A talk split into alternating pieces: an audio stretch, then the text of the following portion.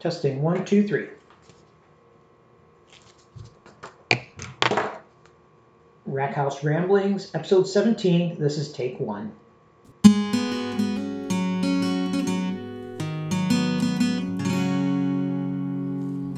Hello, this is Rack House Ramblings. I'm Jeff, and this is episode 17. Wow, is it hot out!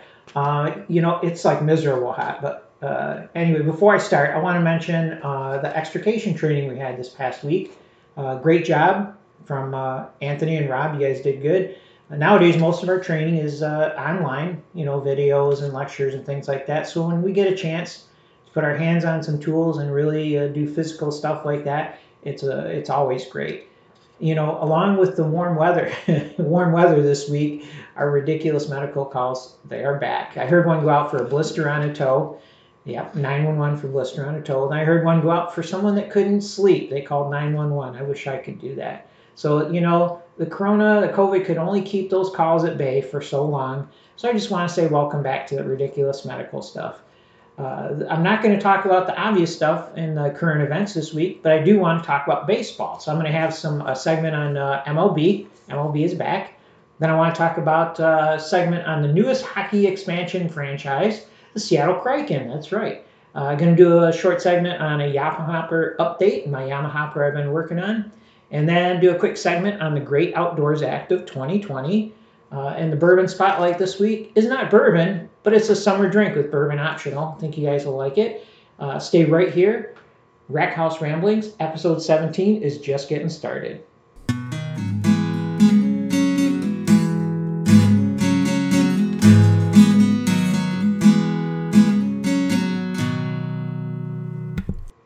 Right, I'm back, and this is the MLB baseball segment. And I got kind of a surprise for you guys you know, I'm writing this segment. I'm sitting here at my table in my kitchen watching Tigers opening day game. Of course, they're in Cincinnati and they're disappointing. But you know what? Baseball's back and it's pretty cool. I like baseball. Um, but it's not the same. You know, the people in the stands, the whole thing, it just sounds really hollow when you watch it. Get, if you get a chance, just watch it for at least a few minutes and give it a chance. There's no fans yelling, there's no cheering, there's no taunting guys, and that to me is part of the game. Uh, I wanted to take a trip down memory lane well, at least for me, it was a trip down memory lane anyway. So the year is 1976. It was uh, the bicentennial of America, right? Gas was 56 cents a gallon. You could buy a Hershey's chocolate bar for 15 cents. And there was this huge uproar when Hershey's announced they wanted to increase it to 20 cents for 1977. No shit. So in 1976, I was nine years old. I lived on Western Street in Detroit. It was across from Patton Park. And that's where I played Little League Baseball. I'd buy baseball cards for the gum and you know the popular players. We didn't collect them or anything like that. The sucky cards I would use in the spokes of my bicycle. If you took a clothespin and that uh, would hold the baseball card up to your spokes, and for a few minutes it'd make like this revving sound, you'd think you're on a motorcycle. At nine years old, that's what, what I did.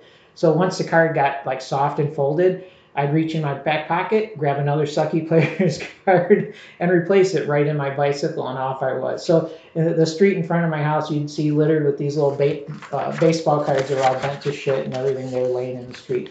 But you know what? One card uh, that I did not use was my Mark Fidrych card. They called him the Bird.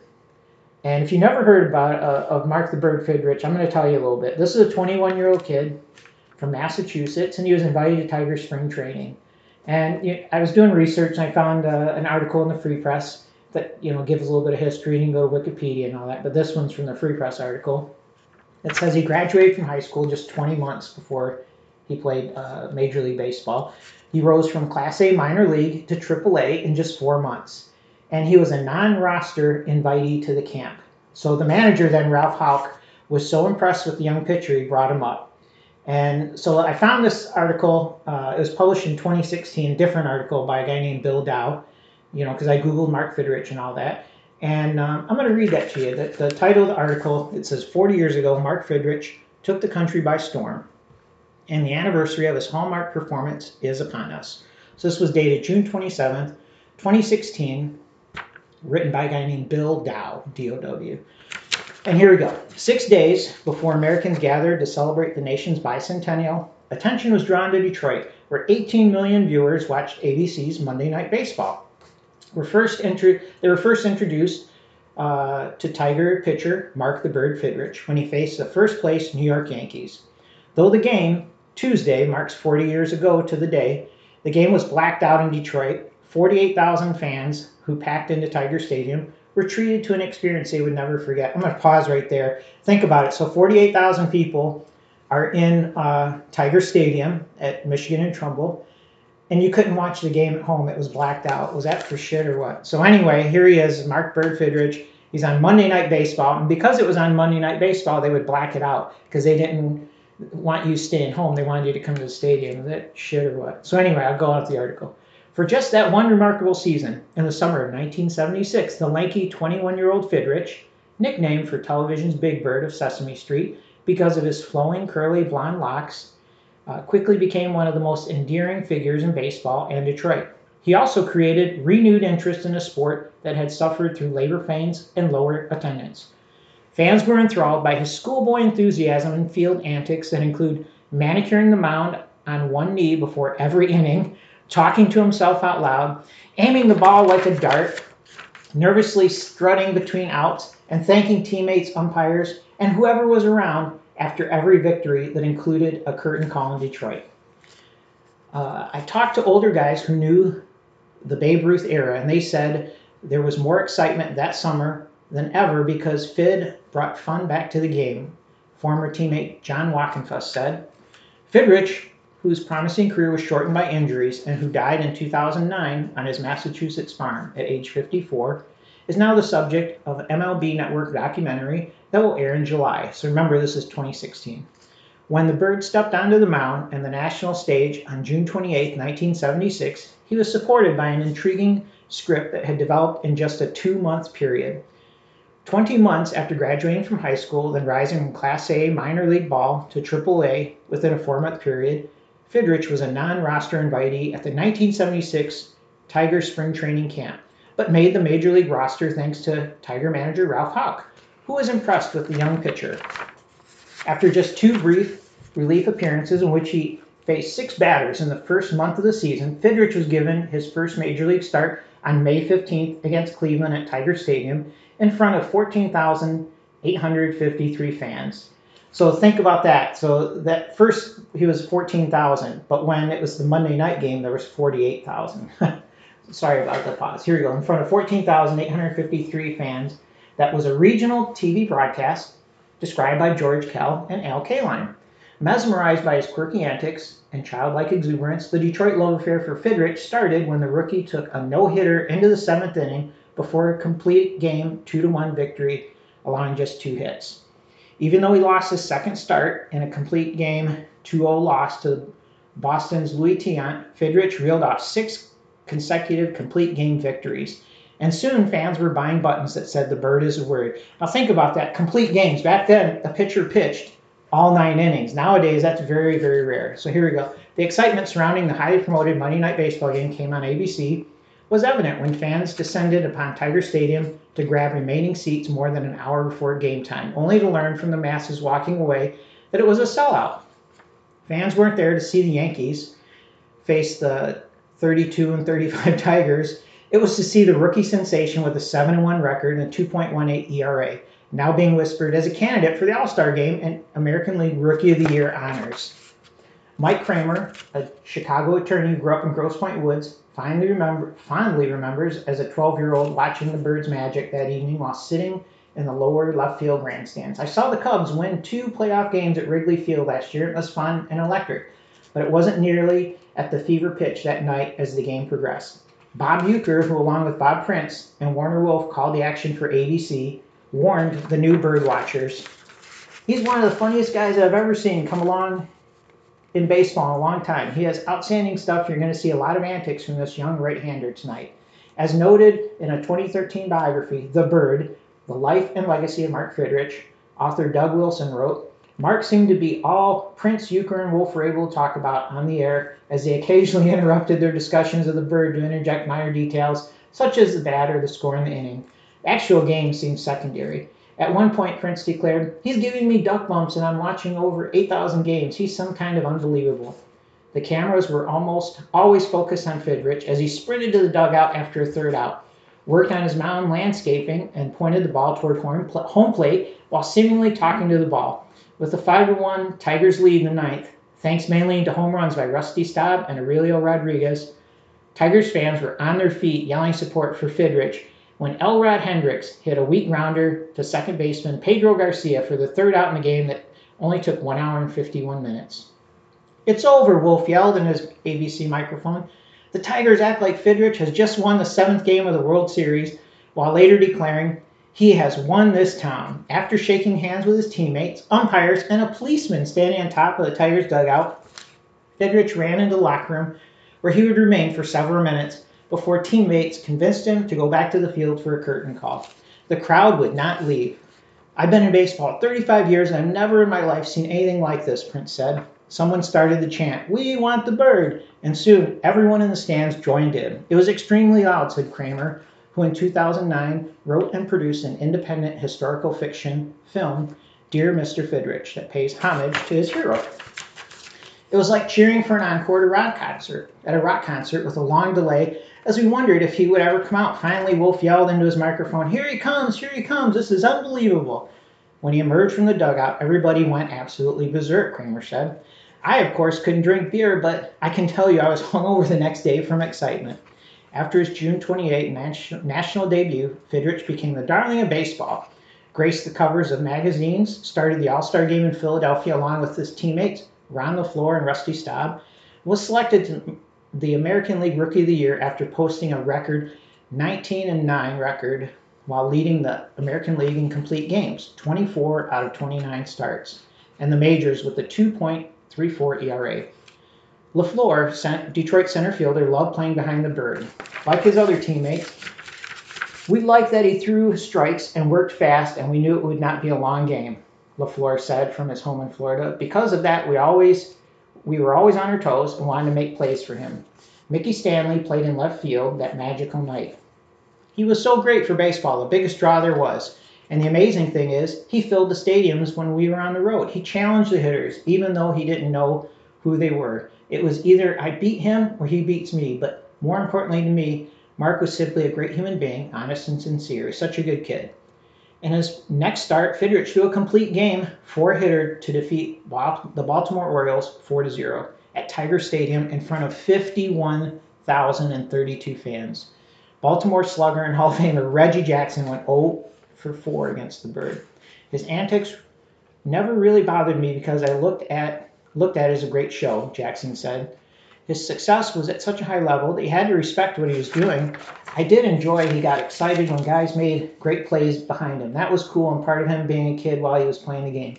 He refused to grow up, which was super. He threw hard, kept the ball down, and it had really good movement. He had an unhittable slider, what we call an electric slider, and he had great control with it. Mark created a great deal of excitement that was special and unique, and it was very sad for him in baseball when he had arm trouble. According to Wilson, Fidrych's biographer, Fidrych drew 901 239 fans in his 29 starts and almost single handedly outdrew the Twins, the A's, the White Sox, and the Indians. The Tigers averaged 18,338 fans per game during the 76 season, but drew 33,649 per game when Fidrych pitched. Imagine that. That's almost double the fans. Despite his success, his fame never went to his head. He was the same guy I met as a non roster invitee in spring training as he was all through the season. Former locker mate John Hiller said, I was so impressed with everything he did, how he handled himself, his work ethic, and how he had time for everyone. He was so great to the fans. In recognition for his efforts, the Tigers gave Fidrych an estimated $34,500 bonus on top of his $19,000 salary. So now think about that. This kid comes to camp gets invited in and makes the team uh, rookie of the year, all star game, and everything. And he's making nineteen thousand dollars in salary, and he was drawing he was drawing in thirty three thousand fans a game. Tigers felt so bad they gave him another thirty four thousand five hundred. No shit. So uh, they also signed him to a three year contract, uh, totaling an estimated two hundred seventy thousand. Recognized as one of the game's best pitchers with a personality that invigorated the game, Fidrych's career looked promising. But then the superstar fell as quickly as he had risen. While playfully shagging balls in the outfield at spring training the next season, he injured his knee. although he returned to the mound on May 27th to great fanfare and had an impressive 6 and 2 start in the July 4 game, the Baltimore Orioles, his arm went dead. He would never be the same. For the next seven years, he struggled to come back from his arm injury, which included a AAA stint in Evansville under then manager Jim Leyland. Fidrych would have only 19 more league starts through the 1980 season, posting a record of 4 and 8. He did win his final major league start at Toronto on October 1st, 1980, but was pulled after five innings. Leyland will never forget Fidrych's last game at Evansville in 1980 before being called up to Detroit. Mark was such a great kid, and we tried everything we could to get him back to the big leagues. Even in the minors, he would fill stadiums because everyone wanted to see him. The day he got called up, he walked into our locker room with grease all over him because he changed oil in our catcher's car. After he pitched that night, he went around and shook everyone's hands. Fidrych returned to Evansville for all the 1981 season before being released by the Tigers. He was signed by the Red Sox. He played AAA Pawtucket 82 and 83 until finally quitting at 28. After his retirement, Fidrych returned to his hometown, Northborough, Massachusetts, where he purchased a farm, became a licensed commercial truck driver, was married in 1986. A year later, his only child, Jessica, was born. Over the years, he made countless appearances for charity groups and continued to make himself accessible to fans. On April 13, 2009, he died in an accident while working underneath a truck on the farm. Former Tigers great Willie Horton was one of the eulogists at Fidrych's funeral service. I told everyone that Mark was a beautiful young man, a special human being who loved life and people, Horton said. He is one of my heroes. Mark really helped baseball by bringing attention back to the game, and I think he should be recognized in some way at Cooperstown. With tears welling up in people's eyes, Take Me Out to the Ball Game was played near the end of Bird's funeral. This is such a great story. I love this. That was a good article. Um, I love everything about the guy. And so while I'm doing this in my hands, I have one of my most favorite things. It's the Sports Illustrated magazine with Mark Fidrych and Big Bird from Sesame Street on the cover. It's from June 6th of 1977, and I hold it so dearly. It's one of my most favorite things. I took the magazine out of the protective plastic sleeve, and I wanted to reread the article. Of course, you're not supposed to take out the plastic, but I did anyway. And it talks about his recovery from knee surgery, and it was this crazy thing. He tore his knee cartilage while shagging fly balls in spring training. No shit. So here he is out shagging, and you know, I go on YouTube and I'm doing some research, and they have an interview with him, and he talks about this. Uh, in, in an interview, he tells a story where he's um, out in the outfield with Rusty Staub, and of course it's spring training. Rusty is a veteran, and he's giving advice to the young pitcher, and he says, "You're having a great training camp. You need to slow down, take it easy." I think he said we've got 10 days left. So the bird goes on to say, just as that sentence came out of his mouth, a fly ball is hit their way, and Bird says to Rusty, "You gonna get it?" And Rusty says, "Nope." Well, Fidrych takes off in a sprint, makes a diving play like he's a high school kid. When he lands, he feels something pop at his knee, and that was it. Rusty lectured him and said, What did I just say? Well, the bird wasn't the same ever again. That was a knee injury they talked about that kind of uh, ended his career because that way uh, his delivery was never, excuse me, never the same. So everything I've researched talks about his love for life, his love for baseball, his love for fans, and I think one of the things that draws me to the bird is the humility. He's down to earth. I mean, this guy was like your next door neighbor. So what I would tell you, go to YouTube and just type in Mark Fidrych, and you'll see all these different antics where he's on the mound. And it's crazy. This guy would talk to the ball. He would talk to himself. He would like pat all the dirt around the pitcher's mound, and it's really comical to see. But these are all the things he did to psych himself up to get him ready to play, to throw the ball, and they're all motivational for him. It's really cool. And one of the other cool things I found was that uh, he has there's a foundation that his family started. It's called the Mark Fidrych Foundation. They raise money for uh, special needs and handicapped kids and all those sorts of things. So check it out. Do a quick Google on Mark Fidrych the bird. Hope you guys enjoy it. Baseball is back, and I'll be right back.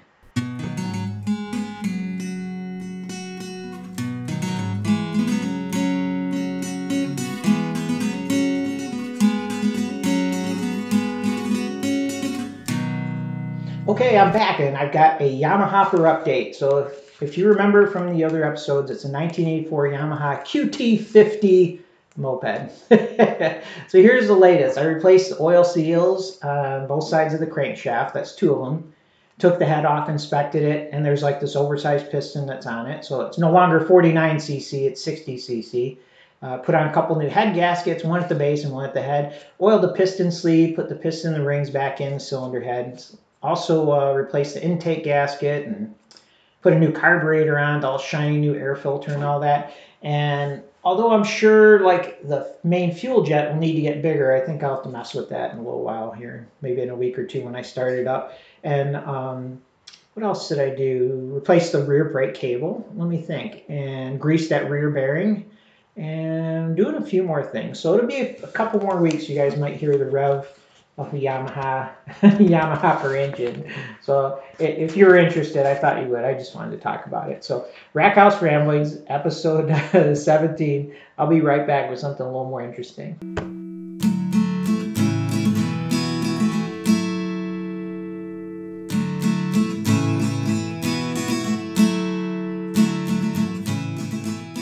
Okay, I'm back. Let's talk hockey, NHL hockey. Uh, the latest NHL expansion franchise is in Seattle, and they just announced their mascot was the Kraken. They had a bunch of fanfare and press releases that showed off the team colors and their new logo and all. It's pretty cool. Um, but you know what? Before, let me back up a little bit. Before we dive too deep in that, let me give you a little background. So they had to start a new franchise in the city of Seattle, and you actually have to submit like an application to the NHL and everything. So these guys in February of 2018 submitted an application and you have to give a deposit of $10 million. No shit. Because the NHL has a franchise fee of $650 million. That's like the entrance fee to get into the NHL. No shit. So there's three guys that own the team. David Bonderman, Jerry Bruckheimer, and Tod Leiweke. Leiweke Bonderman's this uh, billionaire businessman. Bruckheimer, he's like a famous uh, filmmaker and producer, and Leiweke is a sports executive guy. It's been involved in a bunch of different teams. And so I found most of this, almost, I should say most of it, on uh, Wikipedia. Uh, if you want to look it up and go check it out. The team's general manager is Ron Francis, who came from uh, the Carolina Hurricanes. And then another interesting fact I found is so an NHL team has to have a minor league team, right? So their minor league team um, plays out of Palm Springs, California, which sounded kind of weird to me because that's like a desert, right? So speaking of the Kraken, I wanted to look up what the hell is a Kraken. So of course, guess where I went? Wikipedia. uh, it says here, I'm going to read their definition. The Kraken is a legendary cephalopod-like sea monster of gigantic size in Scandinavian folklore. According to the Norse sagas, the Kraken dwells off the coasts of Norway and Greenland and terrorizes nearby sailors. Authors over the years have postulated that the legend may have originated from sightings of giant squids that can grow 40 to 50 feet in length. The sheer size and fearsome appearance attributed to the kraken have made it a common ocean dwelling monster in various fictional works. The kraken has been the focus of many superstitious sailors passing the North Atlantic, and especially sailors from the Nordic countries due to their proximity and its Scandinavian origins. Throughout the centuries, the Kraken has been a staple part of sailors' superstitions and mythos, being heavily linked to sailors' ability of telling a tall tale. so now let's talk about um, to, to start a team, you have to uh, they do what's called an expansion draft. So that means you get to pick players from each team, and so there's rules about that. And so as I'm looking up um, rule, what the uh, expansion draft rules are going to be, I found a good article on ProStarHockey.com. It's by a guy named AJ Lee, and it came out March 20th of this year. I'll read it for you. It says, "Who will the NHL Seattle team be?" Blah the totem seal. This is before they knew they were the Kraken. But more important, when the NHL comes to Seattle in 2021, who will the team include? Well, they have an expansion draft. When the Seattle expansion draft takes place in June 2021, the hope in the Emerald City will be that the Emeralds, or Kraken, uh, replicate what happened in Vegas. The Golden Knights became the best expansion team in North American history, sports history, winning their division, blitzing through the Western Conference playoffs with just three losses on their way to a berth in the Stanley Cup final in their first season of existence. The good news for the Whales or Sea oh, Kraken is that the 2021 expansion draft will be conducted under the same rules that Vegas exploited to such great success. The author says exploited, right? So let's see.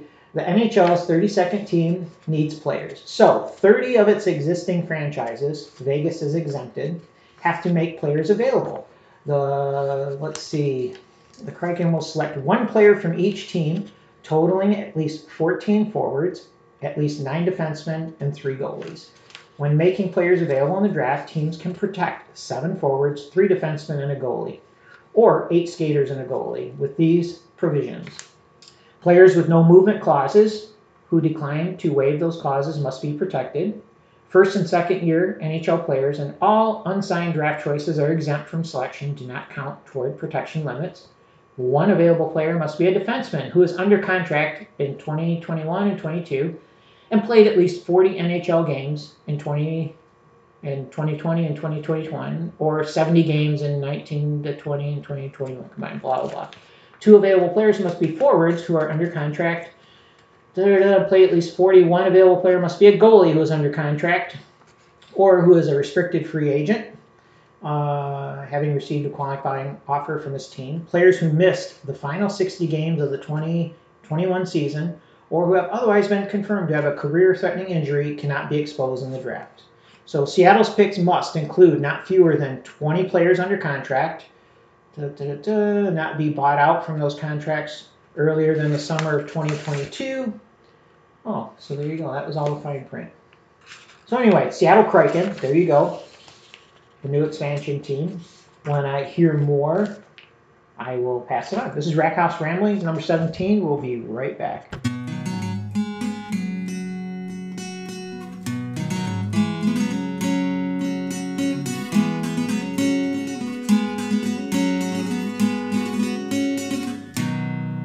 Okay, I'm back, and I've got another short segment. This is about the Great American Outdoors Act, and if you haven't heard of it, uh, this act, uh, this piece of legislation, uh, just passed Congress, waiting for the uh, signature of the president, and it provides funding for our national parks. And I guess not just national parks, national land, American parks, all that.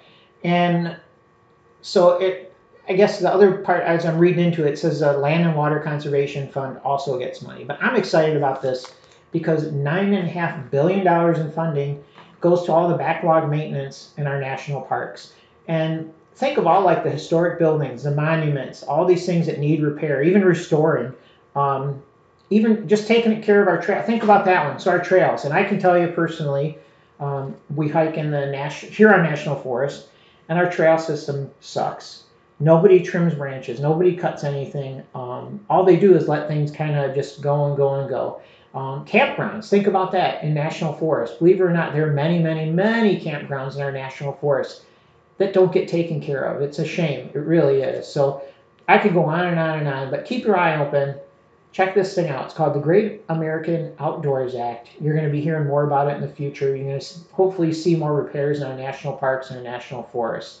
Um, we spend so much money going to war all around the globe, launching rockets into space. It's about time we spend some money on one of our greatest treasures, our public land. So that's a short segment. I'll be right back.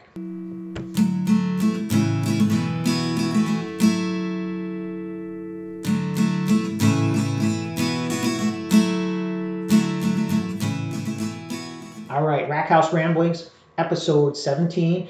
Uh, and the Bourbon Spotlight's going to be a little bit different here. Um, I mentioned quite a few times Costco lemonade, right? I love this shit. So what I've been doing lately, I kind of stumbled on my own little refreshing summer drink, strawberry lemonade. And so what I'll do is I take a recycled sangria bottle, and when I buy it from Costco, it has this flip top reusable cap.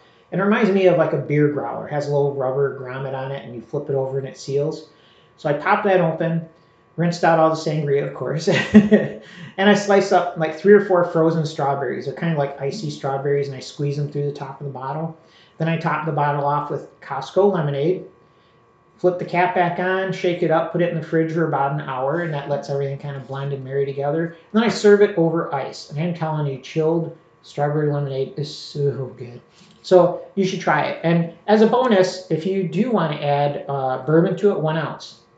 One shot in there uh, over ice, I highly recommend it. I've been drinking it non alcoholic. Remember, if you do, drink it with alcohol. Be responsible. Don't drink and drive.